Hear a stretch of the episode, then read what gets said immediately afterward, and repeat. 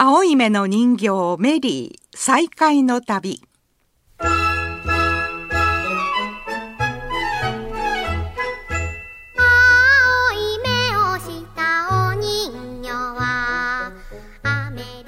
おはようございます。山田真知子です。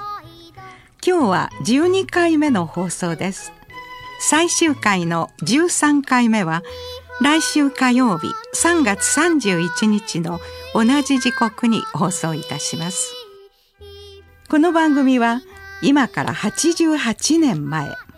アメリカから友情と平和のメッセージを携えて日本に送られた青い目の人形たち。兵庫県には10体の人形が残っています。播磨町の平和大使に任命された人形メリーが後の9体の人形を訪ねて旅をする番組です。今日も作家の西村京子さんとご一緒です西村さんおはようございますおはようございます。よろしくお願いいたします。えー西村さんは先週のお話では東京と天草に行ってこられたということなんですけれども今日はどんなお人形のお話になるのでしょうか？はい。今日はあ88年前、日本とアメリカ2つの国の人形交流をもとに世界に向けて、今度は日本から日本人形を送り、各国からいただいた新しい人形交換の話をしたいと思います。新しい人形交換そんなことがあったんですねはい。あのその先頭に立った方はですね園田天高校さんという方です。えーこの方は昭和2年に青い目の人形がアメリカから届いた時に小学生でいらして休み時間に行列して人形を抱いたことがある方です。あの私が小学校の2年生の時に、あアメリカからね2000体のおお人形さんを日本の子供たちにと言ってねいただいた。その一体があの私の小学校にも、えーいただきましてね。東京でいらっしゃいますか？え？東京え東京です。東京の小学校でした、でそれをお抱きになったことがある。ええ、でそれを休み時間には女の子に抱っこをさせてくれたんです、はいはいはい。でお休み時間になると女の子はみんなそこへ飛んでいきましてね。あのお人形を抱っこしたい。順番の列ができたほどでした園田さんは29歳で日本初の女性衆議院議員になり昭和53年8月15日終戦記念日の日に33体の人形を集めて東京新宿三越で開催された青い目の人形展で再び幼い頃に抱いた人形と出会われています。平和を祈る会も開かれてその会場に来ていた男子生徒が今日の会にはアメリカと日本の旗だけしかなかったけれどここに世界中の旗が並ぶようになるといいねと発言した話は園田さんから何度も伺いました。大人には思いつかないことで大いに反省しましたともおっしゃっています。その翌年は国際児童年でした。園田さんは世界平和の人形施設展の実行委員長を務め世界の平和は子供からを標語に掲げて動き出しています。随分行動力のある方のようですね、はい。その園田さんと西村さんとは最初はどこでお会いになったんですか？はい、どういう経緯かあ忘れましたけれども突然お電話をいただきまして三重県のパラミタミュージアムで開催していた世界平和大使人形展の会場でお会いしたのが最初です。以後園田さんの周囲の方々ともつながっていきました。小学校の男の子の言葉を受けるように園田さんとお仲間が国際児童年のテーマに沿って始められた人形交換は牛陸博士が提唱した日米の人形交流を今度は逆に日本から当時外交関係にあった100カ国の大使館を訪れてメッセージとパスポートを添え市松人形を平和大使として送る。そしてその国からはお国柄のわかる人形をいただくというものでした。返礼として届いたのは57カ国。117体の人形でした。まあそんなにたくさんね日本から始めた新しい人形交流ですね。そうですね。その中で内戦の続くイスラエルに人形を送る時は最後まで躊躇したと伺いました。ですが一番最初に返礼の人形が届いたのはそのイスラエルだったそうなんです。分かってください。私たちはそれほどに平和を待ち望んでいるのですと言われた時は心が熱くなったと当時のことはよく話されています。イスラエルから送られた人形は男女2体で戦火の中をリュックを背負って逃げる姿の人形でした。園田さんの生涯をかけた仕事になったのはこの辺りからかと私は感じています。ほうそうなんですね。その園田さんはじゃあその後どのような活動をなさったんでしょうか？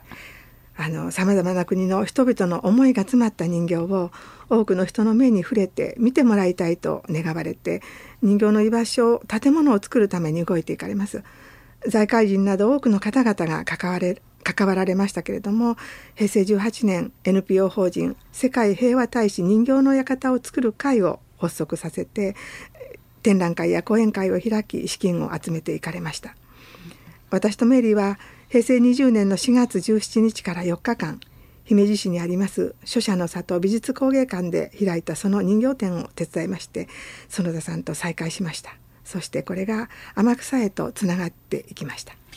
天草と言いますとその教会が多い海が美しい島ですけれども、ね、えなぜその園田さんはその天草を選ばれたのですか？はい、念願だった世界平和大使人形の館がご主人のふるさとである熊本県天草市に建設が決まりました。建設予定地は海辺の漁港のそばに立つ教会など素晴らしい風景の場所でしたから重要文化的景観というものに選ばれましてまた教会群はキリスト教関連世界遺産の候補地になったために新しい建物を建設することができなくなり、うん。えー、天草市川浦町にあるコレジオ館に人形館を併設し開館されることになりました。このコレジオ館とその人形たちのことも伝えてくださいますか？はい。平成25年11月オープニングセレモニーに招かれましてメリーと一緒に伺いました。この間は16世紀以降の河原町に伝わる南蛮文化の資料を展示しています。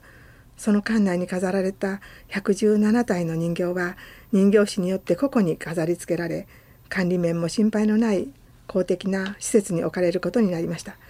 えーえー、開館記念レセプションではメリーを抱いて舞台で話をさせていただきました、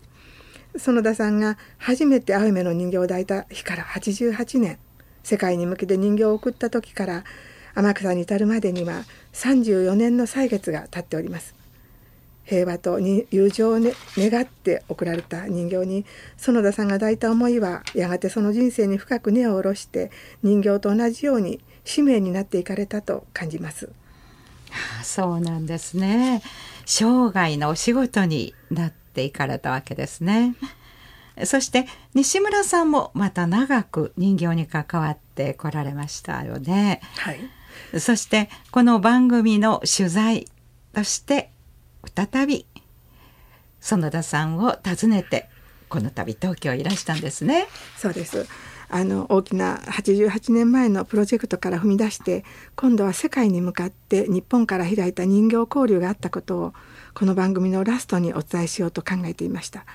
昨年の12月8日取材として伺った時はまずメリーをしっかり抱いてくださって「可愛いね目も動くじゃないと笑顔で迎えてくださいました。ああそうなんですね、はい、でインタビューにもしっかり答えてくださり握手をした手が力強かったことを今も忘れられませんえこれがお目にかかった最後になりました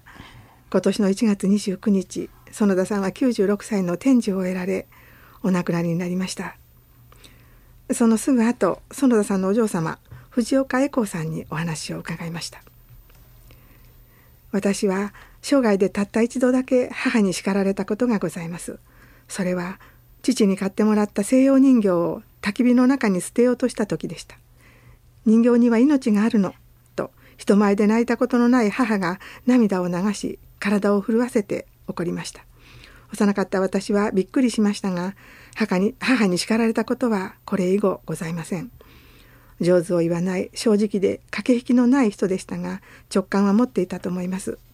人形のことも多くのお支えをいただきながら全てを一つの役目として自分の命を捧げて生きた人ではないかと思っております死ぬまでにやらねばと言っていた生涯の夢が果たせて人形の館ができ母は本当に幸せでございました。取材にいらしていただきありがとうございました。エコさんのお話です。素敵なお嬢様の言葉ですね。人形には命がある。その命を大切にしてほしい。守ってほしい。お母様はそう思われたんですね。はいそう思います取材の後半園田さんは女性に勉強してほしい。女性の感性と英知を使って国の安全安心を勉強し励んでいってほしいと何度もおっしゃっていました。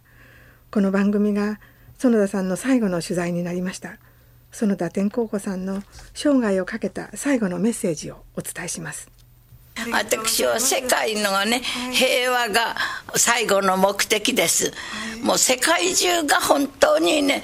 仲良く平和になってくれること。それが人類の幸せだと思っています。このお人形を媒体としてね私は世界の人の心が結ばれていくと思います。アメリカだけではなくて世界全ての国々とね人形を通してお互いの心を結んでいきたいと思ってます。世界が平和であることがね一番人類にとって幸せな姿であろうと思いますから戦争のない世の中を作りたいんです。ですからただ心の輪といってもねなかなか実現できませんからそこを人形に託してね、はいはい、人形の心を通してお互いが輪の中に生きていきたいと思ってます。そして次はいよいよ最終回になります。この番組では皆様からの感想などのお便りをお願いしておりましたたくさんのお手紙おはがきファックスメールなどでお寄せくださいました。ありがとうございました。ありがとうございました。笠井市の岩崎悦子さん明石市の上杉節子さんそして遠く宮城県石巻市の日野真一さんその他たくさんの皆様ちょっと時間の関係であのご紹介できないんですけれどもありがとうございました。ところでえー、西村さん最後にどんなお話をなさいますか？はい私にも思いがけないラストになりました。どうぞお楽しみになさってください。この番組はこれまで毎週木曜日のこの時間にお届けしてまいりましたが最終回の13回目は来週火曜日3月31日の同じ時間の放送になります。どうぞ皆様お聞き漏らしのないようにお聞きくださいませ。